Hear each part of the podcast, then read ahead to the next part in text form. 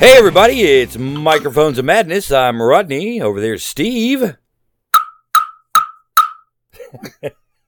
and today he will be communicating in Morse code. So uh, there you go, all you cryptography fans out there. Figure out the podcast from the sound we make. All right.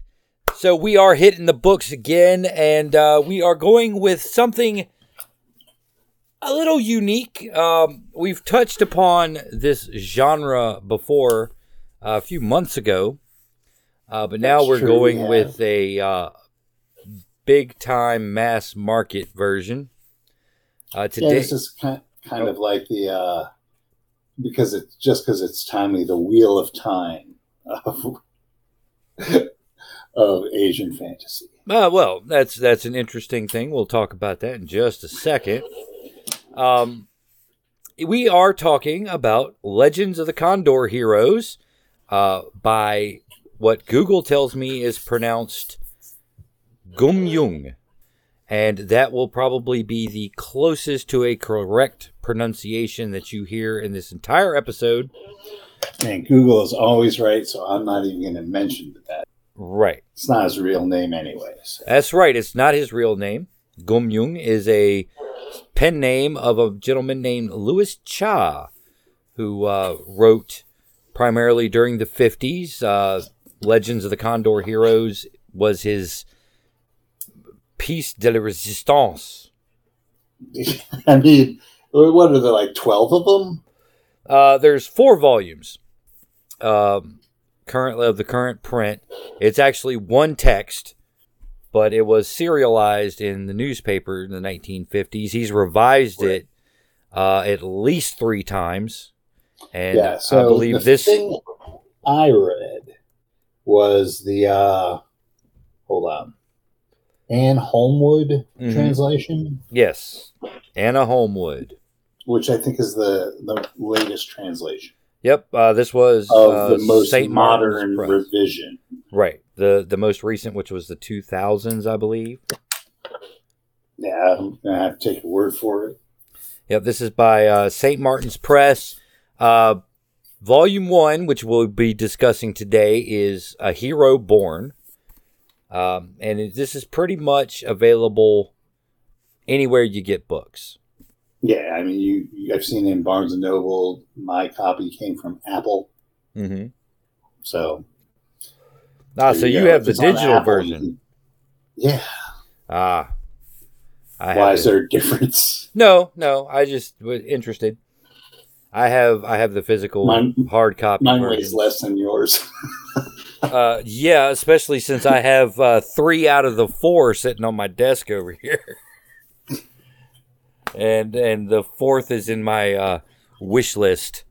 Maybe, maybe uh, the Hogfather will bring it to me. Santa, Santa, get him volume four. Yep, that way. And I'm glad I have volume two. I'll say that. So wait, so from what I've read, there are twelve books in this thing, and then there's three different stories that are, or four different stories split into three books each. yeah. And there's also uh, yeah, there's there's And Legends Return. but the last, but the last one. Right. Well, there's there's Legend of the Condor Heroes, which is four volumes uh, to complete that story, and then uh, Cha wrote um, Return of the Condor Heroes. Okay, so you're not considering the whole thing one large saga. Right. Right. Right. But but Legends is considered to be a, a single book published in in English in four volumes. Okay, so you've got a uh, a Lord of the Rings situation happening. Right. Yeah, exactly. And and if you look at the blurbs on the back of the hard copy, Lord of the Rings gets shouted out a couple of times. Well, I, it has to because this, you know, that's our vocabulary. Right. In the Right. West. That that's fantasy starts with Lord of the Rings. I Mhm. mean, whether that's a true statement or not, in our collective subconscious, fantasy starts at the Lord of the Rings. Well, yeah, especially the the epic multi-volume type of fantasy that we're used Right. to now, such as The Wheel of Time, uh, which uh, just recently released their television series, I believe. They did. I watched the I watched the first three episodes. Mm, It was all right. it was all right. I mean, it was the Wheel of Time. It was The Wheel so of Time. like so it was all right. it wasn't thrilling, but it wasn't like it was the Wheel of Time. It right, right. like- For some, for Yeah. somebody like me who who's never read Wheel of Time or probably never will, is it worth the watch? Mm, it's hard to say because I've read the Wheel of Time, hmm and I will say I was not looking forward or not looking forward to this. It just happened to be there, and I saw it and said, "Oh, I've read the Wheel of Time. I'll give this a try." Okay. and I watched it, and I watched all three episodes. I binged them, so it's not like it like offended me or anything. It was, you know, it was a wheel of time. It was like people running around and timing the wheels. Right, and I didn't hear you Uh, grumble about it, so like like gonna- like some other show. yeah. Well, I mean, the the thing about it is, it's it's Amazon, right? Mhm. Right. everybody hates Amazon. Everybody says they hate Amazon. I mean, there's no bones everybody hates Amazon. You know, hmm some other things are people do some mental fucking gymnastics to square that circle with the company that puts that shit out. Well, I'm not talking about the companies. I'm talking about the the actual content of the particular show. Okay, well, the, a lot of people do some mental gymnastics to square the circle with the quality of the shit that's come out in the past few years for both those. All right, but this is, show is not about the Wheel of Time, so It's not. fuck Robert Jordan. Sorry, Rand. Sorry, Matt. and uh and Nynaeve, and all those cats. Yeah, uh, I will yeah. say that the that the casting on the wheel time was really cool because they it was a multiracial cast. Ah, kind of reflecting an actual world rather than uh, probably what it looked like when it was originally written. Yes, exactly. Very nice, very nice. Um, yeah. So, Legend of Condor Heroes. A multiracial world. Yes. Um, this this is a seminal work of uh, the martial fantasy genre, uh, referred to as wuxia. Um, and, and really, for those of you who are uninitiated and and missed our uh, two sword masters discussion, um, and that that'll come up a couple of times, I'm sure, while we're talking about this.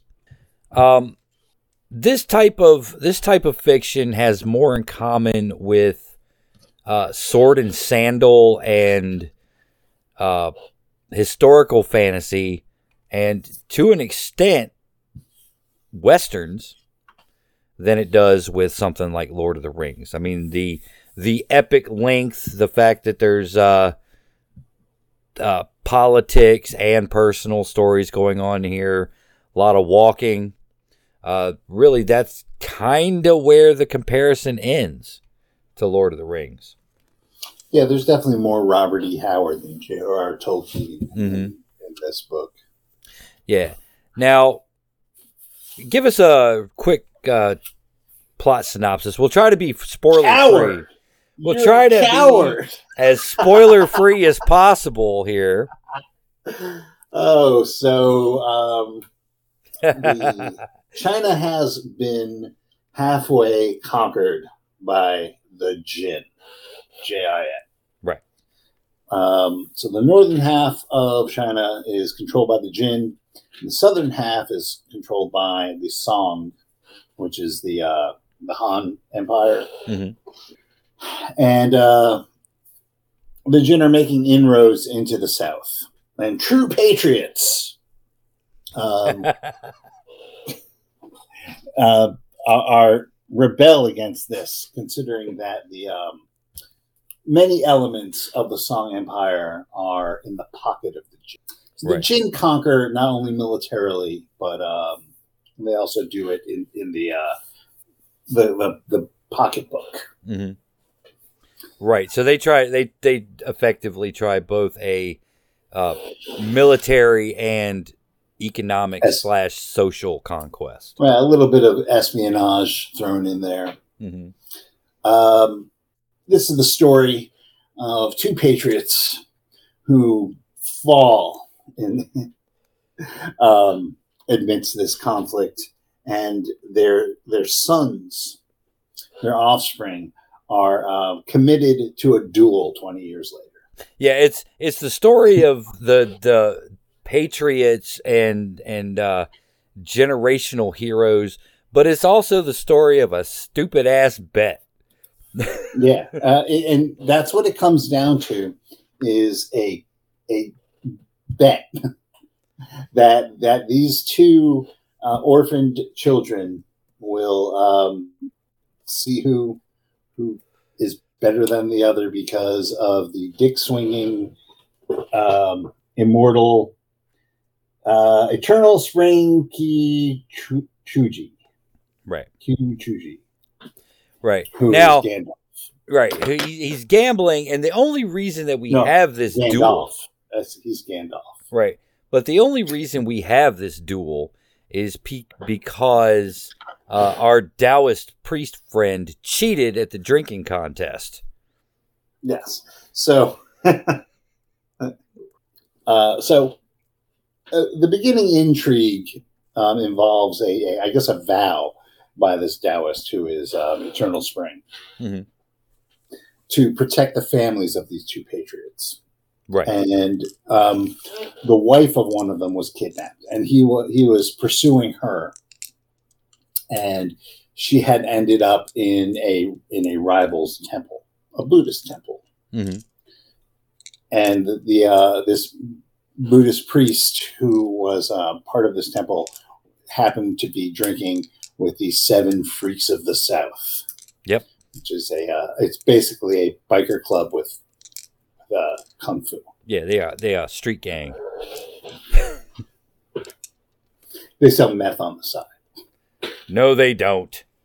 No, they don't. Don't don't let him fool you here. The seven freaks are nowhere near villains in this story. They're anti-heroes. They- They are kind of anti-heroes. Yeah, so But- but know, they- uh, Sons of Anarchy, Seven Priests of the South. Yeah, they but they are they are honorable sorts. Um in in the grand kung fu tradition. Uh and you know they they they're they they are the good guys with the good guys being a little more rough and tumble than you might be used to. Yes. Yeah, that's a good way of putting it. Uh, they, because they can't um, admit defeat to a Taoist, and because the Taoist cannot admit defeat to mere lay kung fuers, hmm um, they, they end up having this this bet. Right. Well, I mean, you know, it was one of those things where it's like, okay, Are you calling me a liar?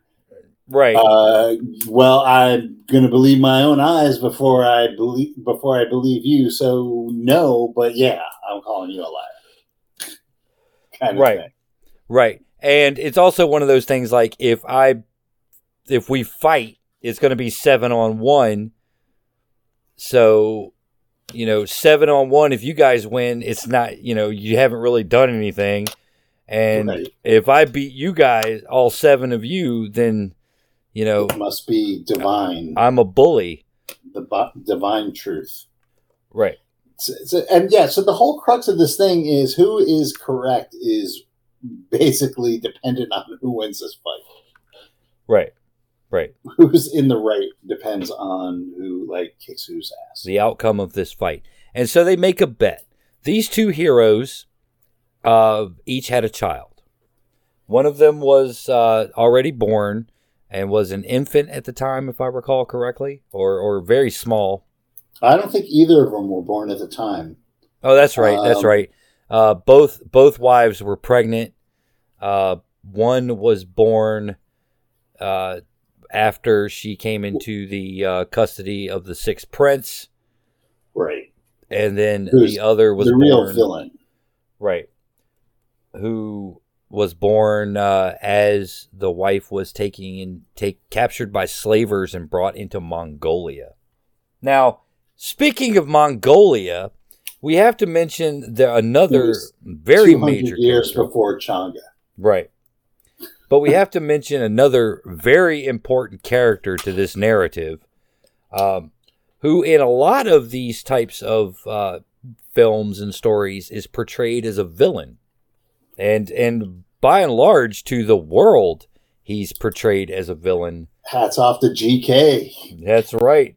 We're, uh, yeah. So Guo Jing is our primary protagonist. He is the the son of uh, Mr. Guo, of course, Mr. Guo. uh, or Master Guo, if you want to say so. Um, and he becomes adopted into the tribe of a gentleman by the name of Temujin, which is the birth name of one Genghis Khan. Yeah. Well, it, it does a couple of things. Uh, the use of Genghis Khan adds like that bit of historicity to this Mm-hmm. uh, because you have all these fantastic events happening. Yes, and and you did have like this schism between the North and the South in China, Mm-hmm. and a constant, uh, you know, um, threat of of Mongolians who couldn't get their shit together. right. When you, and you like a lot of the elements of the setting um, eh, that they find themselves in are historical elements, Right. And, and you know, very researched well historical fiction. Um, but the people moving through them, with the exception of, of Genghis Khan, um, are are the fantastic elements. Mm-hmm. And so how how you have um, great history um, happening, but wrongly. Yeah, there's there's this almost mythological world superimposed over this real history. Right. Uh, very much in the same vein as Changa, which is Yeah. uh, you know where you have that kind of uh, fantasy type of world, and it's something that you see in uh, if you're more familiar with uh, Western media, things like Sinbad, uh, the Marco Polo series, I believe, is a little bit closer to this, uh, where you have uh, actual historical events mixed with superpowered kung fu. And yeah, Guo, most of the book follows Guo's journey to adulthood and his eventual uh, acceptance of his um, of of of the the destiny manufactured for him. Yes. But it, it's funny because no one really tells him what what anything is about. We're going to teach you kung fu. Why? Just because? Ju- yeah, look at where you like, are. We're You not trying need to win a bet or anything. Yeah. but you better work fucking hard, kid. That's right. But uh, yeah, life is going really good for Guo until uh, yeah, I mean, Gu- Guo's um. Well, I think Guo would have probably have died on the steps if it wasn't for the intervention of the Seven Freaks of the South, because uh, he was a runt and he was getting bullied by his ad- adoptive um, clan leader's um, adoptive brother. hmm Right. He was. He, he was getting bullied, but once once the seven freaks showed up, or yeah, once the seven freaks Yeah. showed up, He was getting bullied by a kid who had no problem setting leopards on people. mm-hmm. yep, and it that turned out exactly as it should have. Right. Uh, yeah, so the seven freaks come in. They're teaching him kung fu. Uh, he's learning all of the specialties of each one because, in typical fashion, each member of the seven freaks has their own particular specialty. and they Right. do a very good job in in the translation of ascribing unique personalities to all seven of these characters. Mhm. And well, six because spoiler alert. Oh, spoiler alert! One of them actually dies fairly early on, so we don't get to see too much of him. Right. And I'm gonna say, I'm gonna go out on a limb and say my, pardon me, my favorite part of this book was actually the interactions with um, Twice Foul Dark Wind and or or no, uh, yeah, and Hurricane Chen and and Cyclone Mei. Mm-hmm. Yes, the the dark kung fu masters. Yes, the Sith, the Nazgul. right. Um, yeah, and, and those those two are are very powerful, and I wonder. I have a feeling that uh, that uh, the Iron Corpse They'll be back. will will play a much larger role later in the series. Well, isn't um uh see now we're getting into speculative spoiler alert. hmm Isn't uh Lotus That was not Right. confirmed. Mm, not confirmed, but all right. So these guys have trained uh, at a place called Peach Blossom Island, hmm right? Right. Under uh, Apothecary Huang. Right, who is regarded as one of the most powerful of the powerful. Right. Lotus uh, grew up on Peach Blossom Island, and we know that her dad is pretty powerful and quote kidnapped somebody that she didn't agree with. right. Right. So So more yeah, to come. More- more to it's Like reading, it's like reading Gene Wolfe. Actually, I'll tell you what. and maybe it's because I had just reread uh, the the Soldier in the Mist, hmm right? right. Because I was over analyzing this whole book like I was reading Gene Wolfe. uh, and and because and and it's because like all, the names, man. It's the names, right? Yeah, they have they have great, great epithets for your, for each other. So I, I was I, I a lot of of my enjoyment of this book might have been trying to to guess the relationships between people and what was going to be happening. Uh, because I was treating it like a Gene Wolfe book. right, right. Now, I, I will say one of the things. Now, I've had this book for about uh, almost two years. I think I got it. Believe I got it uh, 2019, uh, December area. And now you finally got to read it. and I finally got to read it. I've been slowly absorbing it because the way this book is written, uh, and probably be due to the serialization format, is that each chapter is also subdivided into its own chapters, and each chapter is basically a self-contained story. It's episodic in nature, Mm-hmm. but yeah, each chapter has beginning, middle, end, and it it is one of those things that can stop right there, and you're fulfilled, with the exception of uh, what happens next. What happens Right. next? Uh, the the cliffhangers are masterful to keep He's you hanging really- on till the next. Really good at cliffhangers. Yes.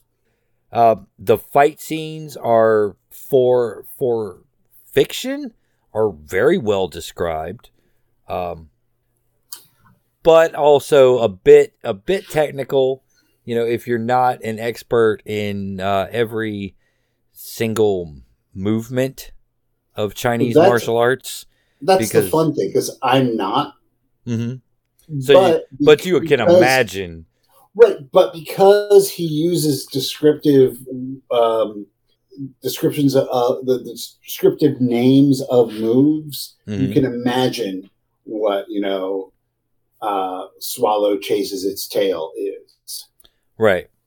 which is kind of like funny because Robert Jordan does that a lot. hmm Well, they the Cha also uh, talks about like hand positions as well. So you can kind of extrapolate from the description what these particular moves look like. Right. And it's it's not really different than watching like say a Jackie Chan movie where uh, for example in Drunken Master Mhm. where he's constantly calling out what his move is. Yeah. And maybe that's because he's like wasted while he's doing it, but Yeah. And that's So a that's it's- a pretty common trope too. right. That so it, it actually it enhances it because it's it it you know, you can kind of picture what that is in your mind while you're while you're reading it. Yes, absolutely. Now, one of my my particular favorite sequences is the archery duel on horseback. That is kind of at the end of the beginning. Yep, the end of the beginning. uh, it's one of the most exciting sequences in the book. Uh, per now, I have to say this: there are there's one or two large scale battles described. That is that is Jebe is the Yes, Main- Jebe, the the master archer, who becomes basically Guo Jing's eighth teacher. right. um, yeah, the mass battles are not really described very well. You know, there's like g- general stuff. Cha really focuses on the pers- the duels, the the personal battles. That's where all the description is. So if at one point in a mass battle, two fighters square off in a duel, then it gets a lot of description. Um, or any other time, two fighters square off individually, uh, and and that's I guess part of the genre as well as that is how members of the Wu Lin, the martial community, really get to know each other, is is through combat, you know, and And gambling. and, and gambling and drinking, uh, which all three are generally in close proximity. Yeah, they are. The, the, well, the martial arts drinking contest was, I mean, it was funny as hell because they were passing. So he had, he, he dragged in this uh, temple censer, right? right. like the whole thing, filled the bowl with wine, and they started kicking it around. Right. Right. And we're contest, and we're talking something that's probably like 30 gallons of wine. right? And they're like they're like playing ultimate fucking football. Right, right, right. And you know, they're kicking it up in the air, catching it with one hand, taking a drink, tossing it to the next person. Spinning it on the end of a staff. Right. And just drinking the drops as they spin out. Yeah. That was that was pretty funny. It- It's very stylized. It was- that was a very comical scene as well. Uh, and I'm sure culturally, a lot of the sequences, like a lot of the bickering between Guo Jing and Lotus, uh, I'm sure was meant to be played as comedy. Uh, and and the fact that uh, spoiler alert again, uh, that Guo Jing keeps referring to Lotus as brother Lotus. Well, he's also Guo Jing's kind of a dumbass. Yeah, Guo Jing is definitely not the sharpest tool in the shed. He's like Goku, right? right. I, I would say so. He's he's bit of a he's bit of a stonehead. Uh, he's naive. He's uh, he, he's naive. He's not bright. He's not cunning in the least. No, but god pretty- damn it, his pretty heart's in the right place all the time. That's true. Yeah, so he's like Naruto or Goku, yeah. Yeah, I mean, Or he's, Luffy. Or Yeah. really, he is like a typical like shonen hero, Mhm. even though it's like, you know, it's. Chinese yeah, kung fu instead of anime, but he's a shonen hero, like like to a T. fists of iron, I- heart of gold, head of stone. I wouldn't be surprised if a lot of those um, anime uh, protagonists weren't modeled in part on this guy. On on some of these legends. On, on particularly on Guo Jing. Mm, that's a possibility. Although uh, Goku is um, the Monkey King. Yeah, he is, but he's an idiot. Well, the Monkey King is also Goku's- kind of an idiot. He's he's more clever than than a lot of uh, the later protagonists. He's more clever than Goku, but he's still stubborn, pig-headed, and, and kind of dense on occasion. So so uh, Sun Wukong might be kind of the the er martial arts hero um, that from which all of the other martial arts heroes spring. That could be it. Uh, yeah, but still, fist of iron, heart of gold, head of stone. and that's that's the best way to describe our our hero.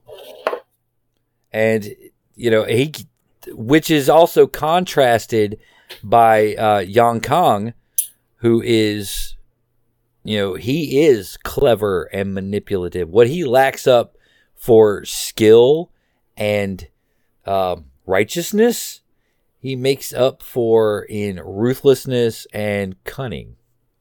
Yes. And deviosity. Mm-hmm. And and really, the two are are set as contrasts to each other.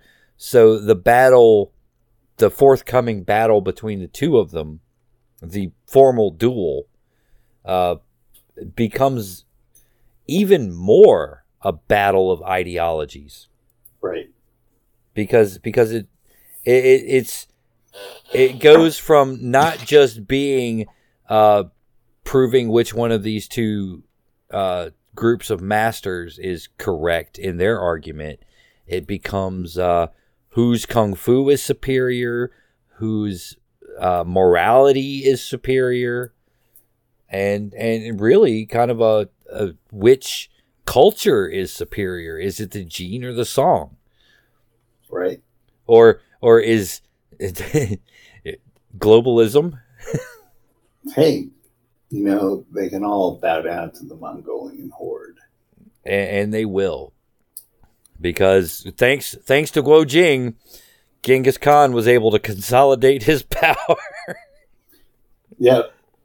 That is certainly true. So uh, yeah overall I mean this is what the the second uh, story of this type you've read Um Counting- Yes. so so what do you think of it as a as, as a genre Um, it's it's it's pretty cool.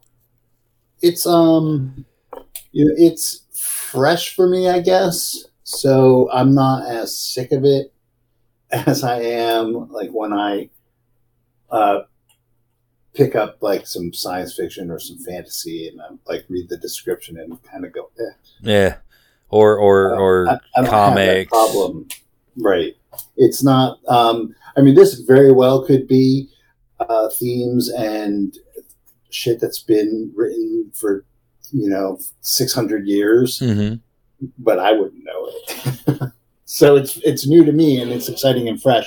It's not. Um, oh no, Doc Ock, he's back. Right, right. But uh, yeah, but you watch uh, martial arts films, correct? Oh yeah, yeah, yeah. So, so you're It's different though. It's completely. This is so different than like the martial arts films that I watch. That I watch, hmm, and maybe it's because I don't watch a lot of um, period pieces.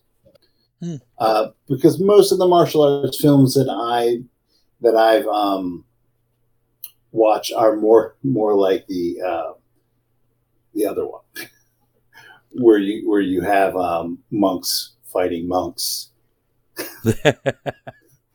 You know, the Yeah. Shao, the Shaolin must defend against the Wu Dang. It, Yeah. It's more like that right, right. as opposed to to you know political intrigue. Well, you know, if if all of these Taoists in this book uh, are from Wudong, uh, Wudong ain't nothing to fuck with, That's true. and, and they practically say that.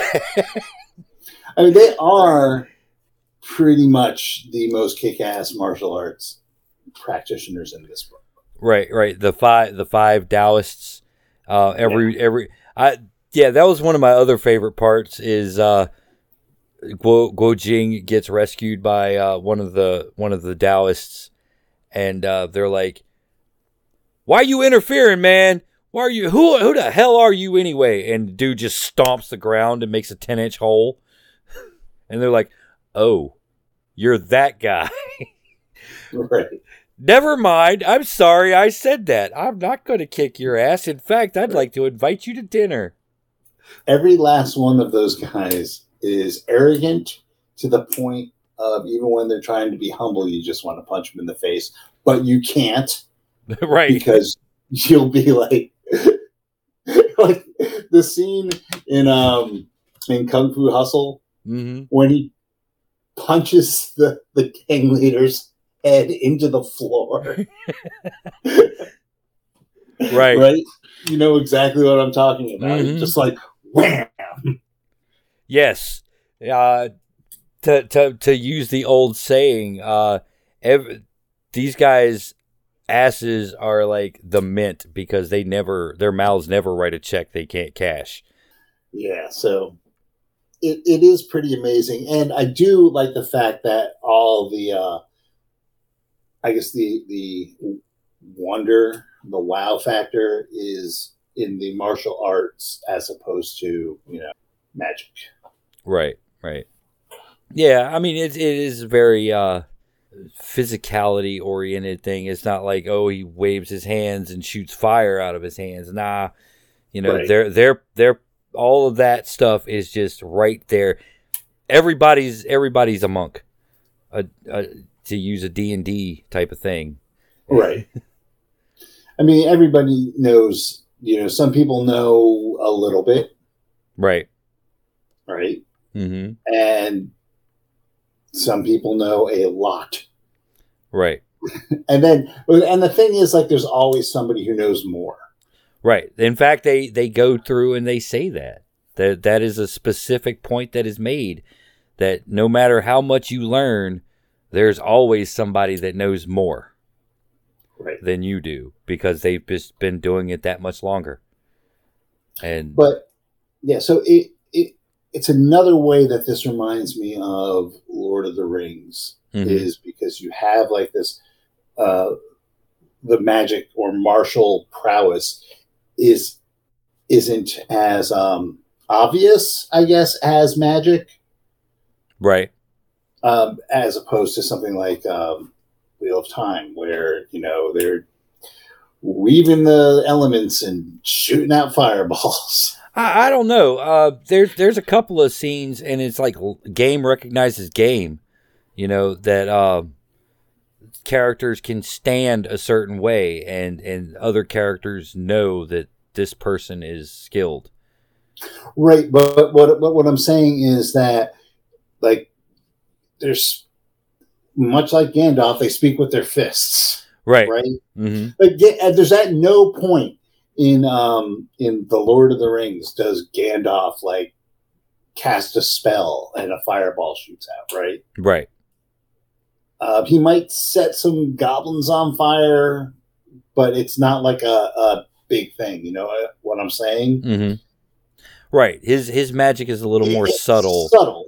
It's subtle, and it's kind of the same thing here, where like the the fantastic martial arts, they're amazing feats, but it's somewhat believable and integrated into the um, matrix of the story. hmm right? It doesn't. It, it's not like it, it's it's not like a wizard going in and just being like Kazam. Right. Right. It's it's a it's a type of world and a type of uh, quote unquote magic where something as simple as the proper breathing exercises can radically change your skill. But to a certain extent, everybody everybody can do it. Right. Everybody can learn. Any anybody can learn. Uh, some are more gifted than others. It's like anybody can learn to play basketball, but not everybody can be a pro. Right. Exactly. Whereas in in Lord of the Rings, uh, if you weren't born a god, You can't learn you magic. do- you can't do magic. right. And yeah, pretty or or born an elf, but that's basically the same thing. Seventy percent. If you're but health, seventy percent of your body is non-Newtonian fluid. But like the the elves um, don't perform magic; they use tools to perform magic for them. That was like the whole point of the rings, right? Right. Like they use the rings to to to you know, of there's like three of them. They did different things, but but it's not like they perform magic. They still had to fight wars, and they didn't shoot fireballs. It's true. out of their swords or anything, right? The only the only beings that could like actually use magic to affect the world were like Gandalf, um, Saruman, and Sauron. Uh, you know, in that particular story, maybe Mhm. Tom Bombadil, but he's different. Right. He's he's he's from an alternate universe. Yeah, he's like he, he's like Q or something, but but you know, it, it, there's not like yeah, you have somebody like um, the the pardon me, the uh, the Dow Masters or um, or the Peach Blossom Island guys like Apothecary Huang hmm who are really fucking good. But they're really fucking good because they train to become really fucking good, right? hmm And potentially you can do it. Right. Work hard. Work, And work you hard with the right master, and you, you can, you know, learn how to uh, take people's brains out of their skulls with just your fingers. Right. Or or stand on chopsticks embedded in snow without. Right. Yeah. Like, hey, buddy, come on, climb this mountain every night. So, uh, and and I like that. That's it's it's a like a fresh thing for me as opposed to you know like when we read um that that D and D book like the, Mhm. the Tomb of Horrors and it was just like um you know he cast his his healing spell and you know they it was definitely very D and D. Right.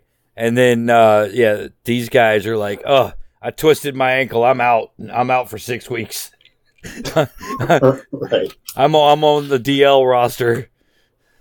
right. So, yeah, so that's the answer to your question. It's fresh for me, so I Mhm. enjoy it. Uh, I would probably, I'm probably going to read the next one.